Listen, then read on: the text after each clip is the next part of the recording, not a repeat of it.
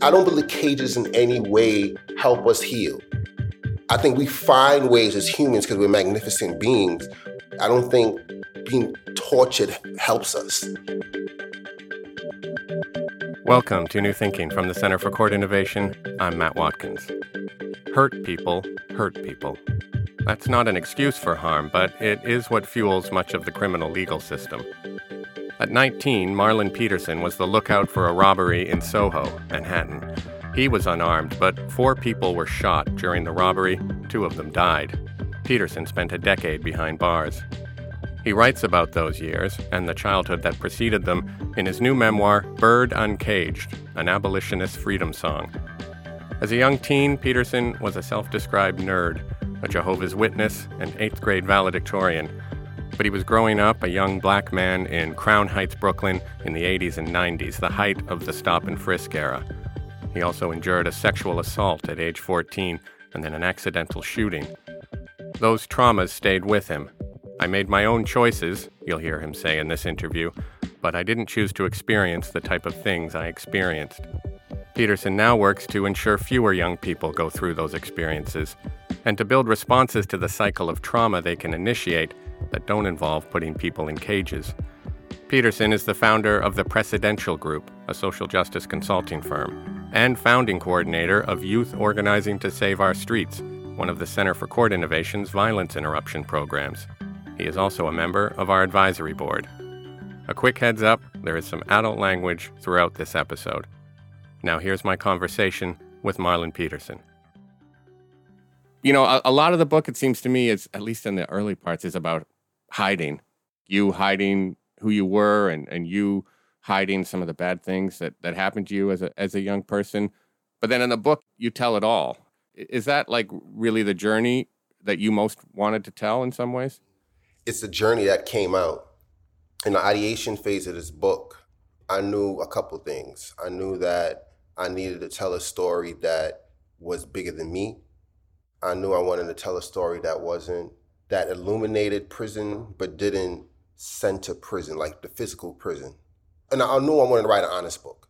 I think for the most part, at least in the prof- eh, you know professionally, you know, as an advocate, as, an, as a strategist, or what have you, you know, yeah, people know I went to jail, they know that sort of stuff. But I think, you know, people know like the polished me. I mean, I've written about different things before and I've spoken about things, but it's still a polished part. And I think sometimes that gives a misconception that that like one prison worked, one that it gives a misconception that that people though that those of us who who've gone through certain situations, who maybe gone through various types of prisons or lived in certain types of communities, had these similar or sexual abuse, all those sort of things that the past doesn't impact the present so I, and I didn't want to do that. I didn't want to write something dishonest. That's not true. It's not true, and we all hide them in various ways. You know, some of us don't choose to write about it or talk about it, and that's fine. Like that just happened to be a gift or a skill that I like, and you know, writing does a lot for me. So I decided to let it out that way. But you know, I want people to be truthful because I think that's the only way we get to some of the thing, get to the the type of answers to things and our problems that we are striving to get, even in the policy world. You said something there that struck me about wanting to tell a story that was bigger than you. What what was that bigger story, bigger than you, that you wanted to tell?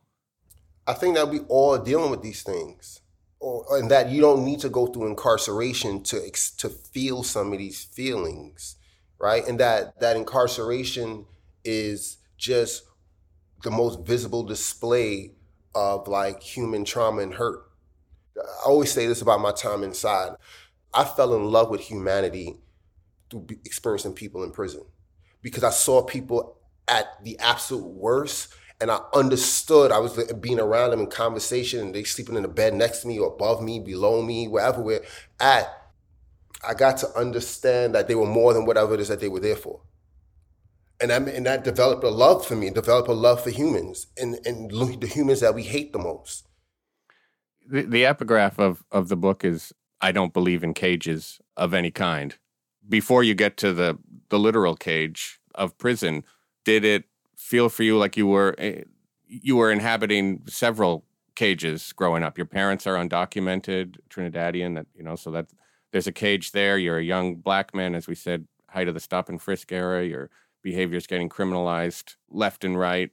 Is that what you mean about not believing in cages of, of any kind?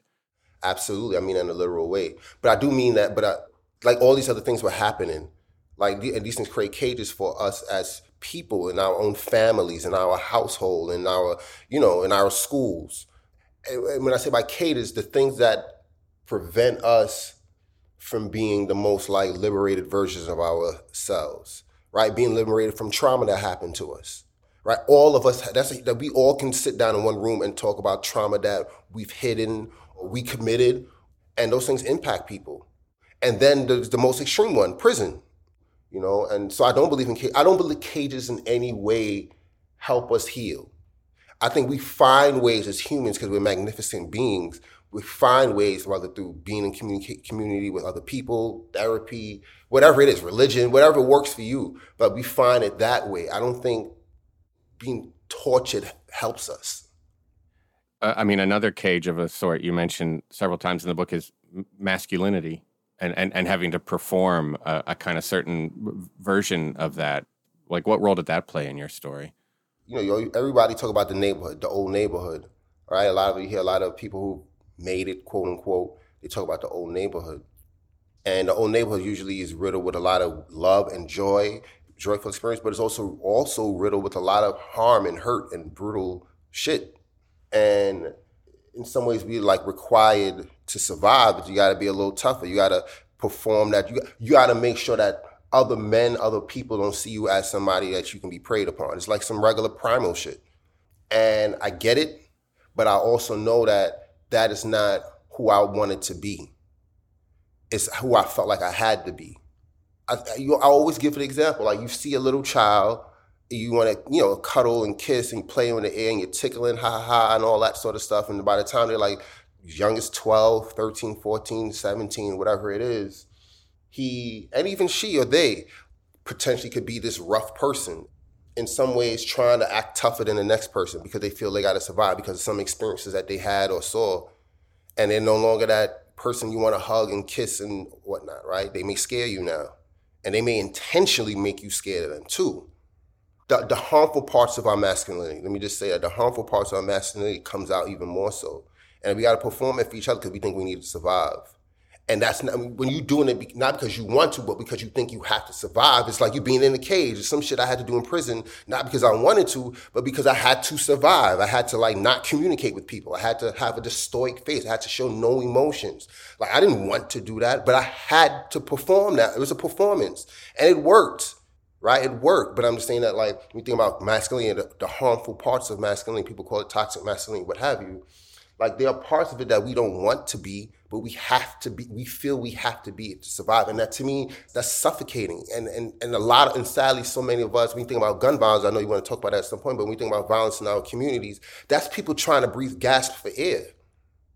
Yeah, I mean, in terms of thinking about making decisions for other people rather than for ourselves, you know, I wanted to talk to you a little bit about, you know, the robbery that landed you in prison for 10 years as a as a very young man. You were just a, a lookout on that robbery, but four people end up getting shot. Two of them died. You, you wrestle with that really openly in the book.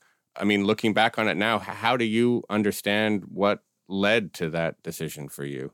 Hmm. I think it, I always think back to the uh, just it's funny. You called me at a time. Literally, I just got off the, uh, my Zoom call with my therapist, so you called me at a real vulnerable time.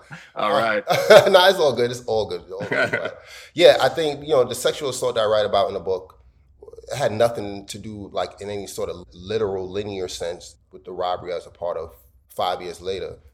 Like that moment fucked me up. I don't know how I want to. Can't say no other way. It fucked me up in a way that I, only I could see it, right? And and I, you weren't tell, you weren't sharing it with anybody. No, tell no, anybody about. I didn't tell anybody yeah. until I was already in prison, facing the life sentence at the time. I wasn't sentenced; I was facing life at the time. When going back to that Cajun masculinity, I didn't want people to think I was soft. I didn't want to think at that time because I was homophobic as a kid. I didn't want anybody to think I was gay because it was a man that assaulted me.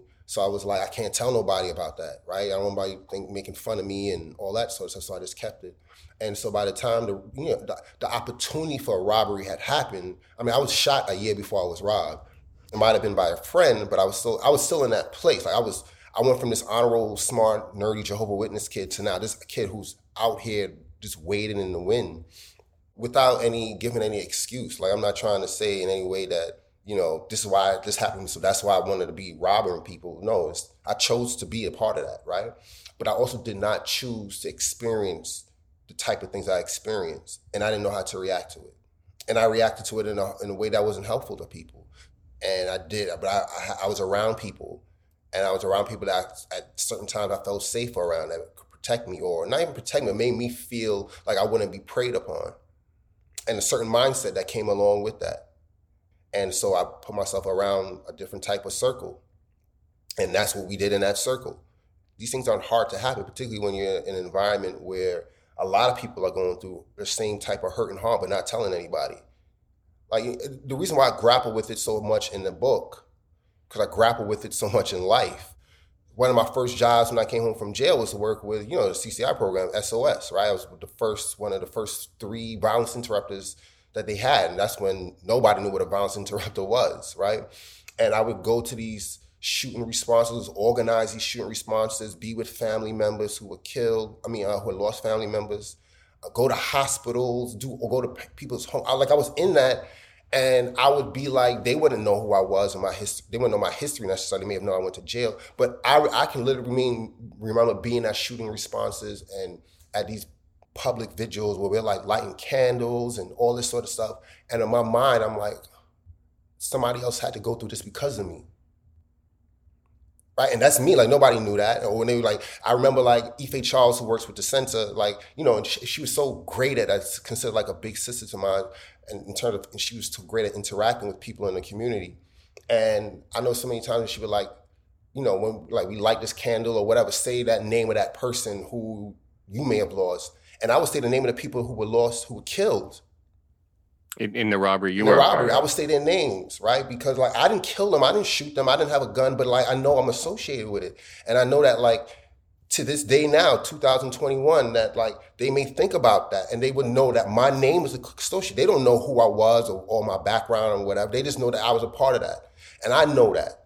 Like I know that, and that so that grappling that you know I'm at a place where it no longer overwhelms me but it used to, and that's why I had to. Like, I wanted to address that in the book because oftentimes I think people think that uh, for those of us who may have been formerly incarcerated and committed harm, and we're doing all this sort of stuff, and maybe even achieving some level of success from the work that we get to do, that in some way we've just dismissed the past. Like the past happened, I'm fully aware of my my. I'm fully aware of it, and I wanted people to see that. Like, I wanted people to understand that. I mean, in some ways, a, a lot of the work that you've done, I mean, uh, uh, on yourself to be the person, I mean, the really impressive person you are today, happened in prison, but it's pretty clear you don't buy into this prison as a place to go for redemption. You, went in there, you're 19 years old, and you're there for 10 years. I mean, having had that experience, what do you think prisons are, are for? Why are they the way that they are? I think prisons are, the, are what we do as society to we sacrifice people for the facade of safety and order. And what I mean by that is that often make these jokes. I often am not make a joke, but allude to this joke, reference this joke.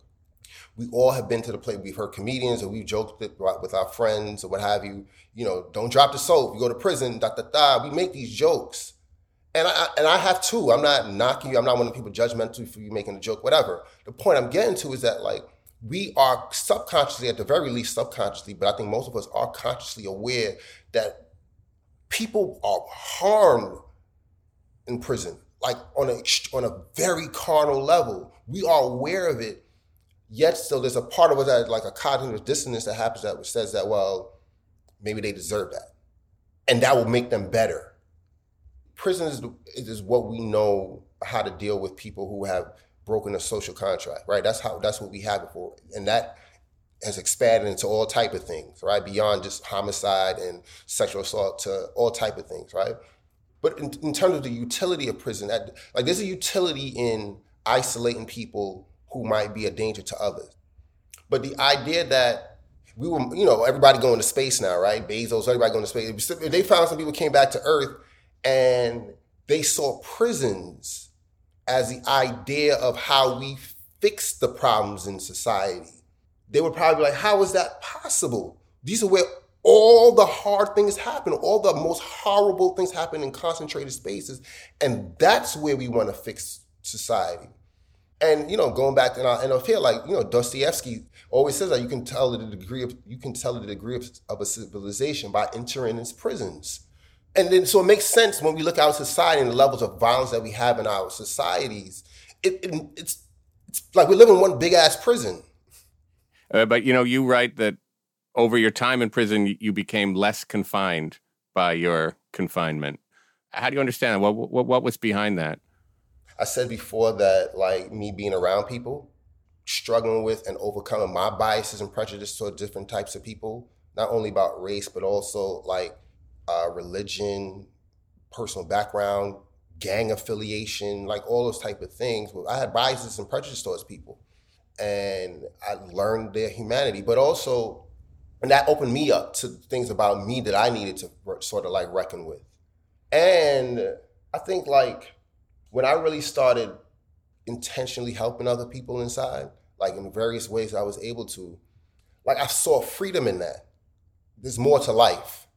And particularly, I want to say it's particularly, like in the book, I write about a lot about like, you know, the programs that I did or was a part of when I was upstate. But even before I was sentenced, I mean, I wasn't involved with a lot of the, you know, there were no programs or anything like that down here on Manhattan House, Rikers Island, all that sort of stuff. But people knew I, I had a, some level of intelligence, right? So I would help people out with writing letters or whatever it was, and that helped me. Like that, gave, that helped me in the sense that I was being useful to somebody.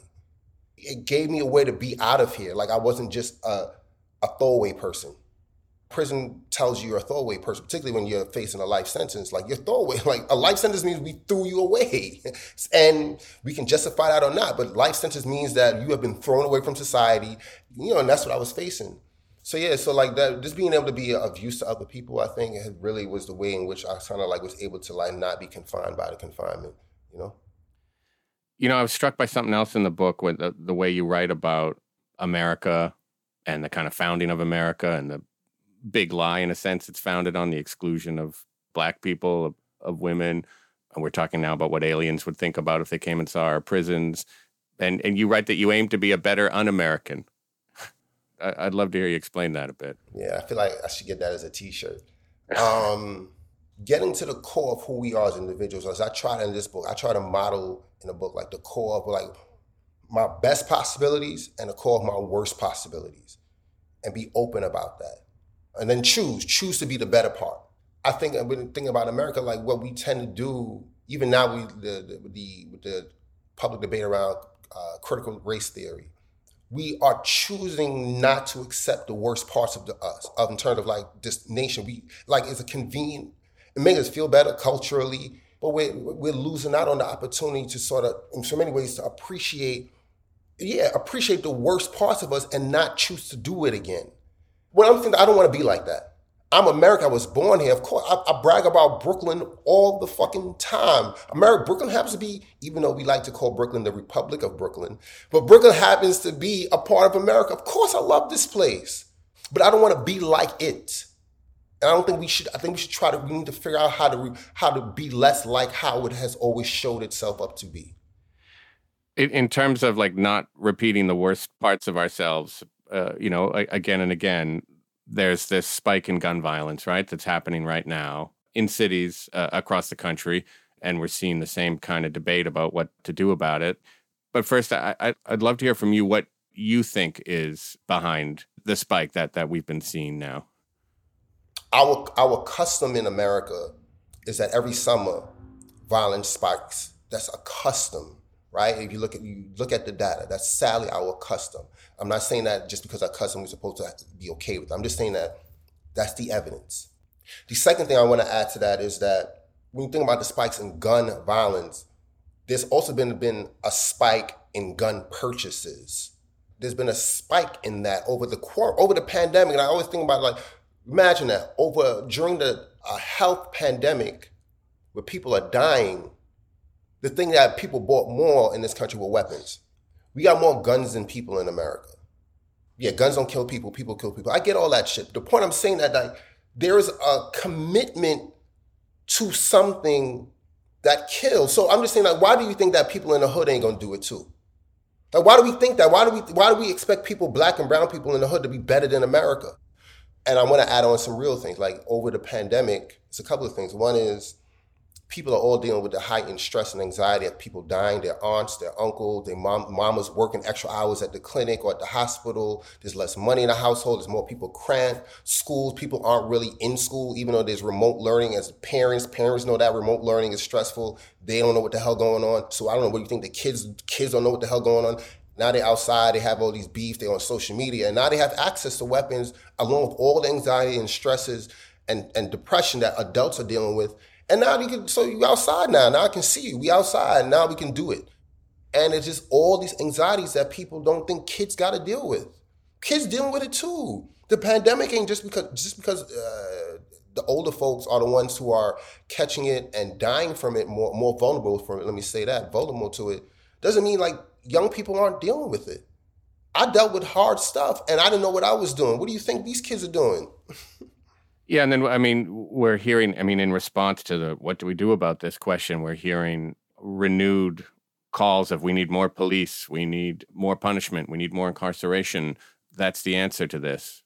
Listen, I think that once again, that's our, it's, our, it's our reflex, and I understand first of all that we want to do something, and uh, so I get it. Like I'm not.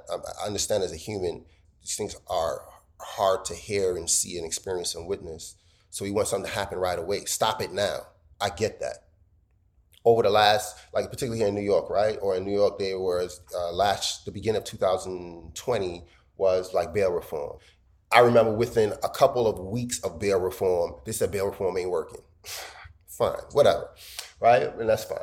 Not fine, but I get that.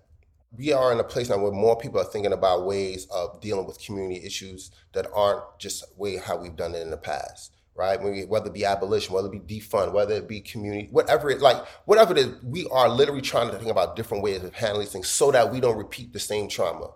And in this year and a half to two years of people just saying it, like all, things haven't really been fully implemented in a lot of places, right? Might have been money allocated, but it hasn't really been fully allocated. We're not given two years for these things to work. But yet somehow, but like we also know that policing hasn't worked since whenever, but like two years and we had a spike and y'all didn't stop the crime in your community, it ain't working. How, like you got to give it. Why wouldn't we give us the same grace? I think we're in a place, uh, Matt, where where I think that like I said this to someone recently that I think as as policymakers, but definitely as as citizens here, it's great that people in community are more invested in figuring out ways to deal with the problems in our communities without the reliance on outside forces. I think that's that's what we want. That's that's that's community efficacy, where there are more people that we're saying we can do it, and we need to. We're figuring it out, but we we want people to be engaged. That's a democracy, right? And I think it's like you know that's what democracy is. The people are figuring this out. I think I, I just want I want people to sort of just some in some ways give grace to the fact that there's so many people formerly incarcerated, pe- currently incarcerated people, people who never had incarceration experience, all trying to figure out ways of which and where we can create safety in our communities and, and longevity that doesn't require us sacrificing our sanity. I mean, based on your experience as a as a young man, I mean, do you think fear of punishment, deterrence really has any effect on the decision making that mostly young people that's what we're talking about that, that mostly young people are making like oh well bail reform has changed this so therefore i'm going to do that or when you're young and when you're in the moment you're just kind of trying to figure out the moment. And yeah you know that you can get arrested and yeah you know i mean things like bail reform nobody know the fuck that is. Nobody did it's like oh word son i can like word i ain't going like they don't know right? Uh, they are that's not in the decision making process, right? they're not thinking out that like they're not the mob. but so I mean they they're thinking about the moment, what our job, what our our work or the work of people who are committed to healing and helping and preventing harm harm from our from these young folks that they have to heal from later is to be able to be to be able to get to them in these get to them in these moments or before they get to these moments it doesn't matter. They all know you can go to jail. Nobody, when I when I knew I could go to jail. Like ain't nobody get a robbery, but you know, people don't usually go to jail for robberies. Well, no, we knew that. Oh, like you, you got a gun, but people don't usually go to jail for guns, even though they stopping us every day on the street when we ain't got nothing. Like we we know that. It's just like in a moment, you know, it's it's kids, but kids are reacting to trauma, and kid shit and adolescents wanting to fit in and all that. It's just that like the options for rebellion are way more uh, egregious now. I want to switch gears kind of radically for a second here and ask you about steel pan, the steel drum, and the role of that for you, like as a young person, and, and I think still today. Could you talk a little bit about what, what that's brought to you? Uh, that's my piece. You know, even as a kid, that was peace. I think you know my father played um, in Trinidad as a young man, and my here my older brother and older sister they played, and I followed the tradition. I mean, I didn't always realize it was a tradition. I just felt like it was just what we do.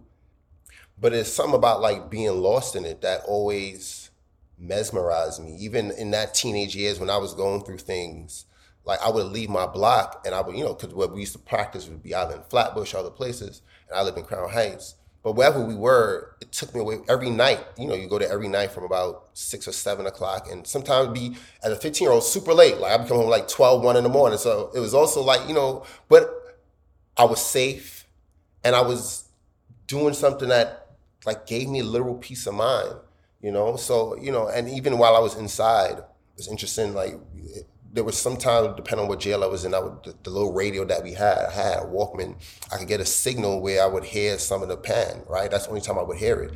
And that would take me away from prison, right? I could remember, like, literally take me out of, not literally, but figuratively take me out of there. So even as an adult, and I still play now, it's a thing, it's a safe space for me. It's like writing. I'm not the best pan player in the world. I ain't trying to. don't don't think I'm gonna come out and do a solo at the next event. But as a part of a band, I get to dance and sway and be lost in it. You see, when I talk about interventions in the moment about kids, like that was it, it wasn't it wasn't an anti-crime intervention, but it was it, it, it did I never got into problems when I played pan. And Flatbush wasn't a safe area either. I ain't trying to like Flatbush, Brooklyn was safe. That it was crazy. The 67th precinct, one of the worst precincts in the city in terms of violent, uh, violent crime. But in that space, it was an intervention from my from my everyday things. It met me in the moment of all my trauma and took care of me. And that's what I mean, like trying to find ways to meet these young folks different ways. Steel pan for me, some people's music, some people's ball, some people is whatever it is. I don't know, but like it gave me a sense of peace. And I think that's what we all tend to want, particularly when we have so much chaos around us. You know, in the book, you're recounting toward the end of your time in prison, you, you say that you were in the process of becoming whole. And I'm, I'm just wondering where you feel you are now in, in, in relationship to that goal. Um, I think I'm in a, I'm think I'm in a good place. You know, um, I would say like uh, when I finished writing that book, literally when I pressed enter, I was about to when I pressed enter to my editor, I felt like I, I cried and I felt like a weight was lifted. Um, so I finally like let things out. You know, the book starts off with the chapters hiding, and the last chapter is un-American and free. And I didn't know that it was going to end up that way.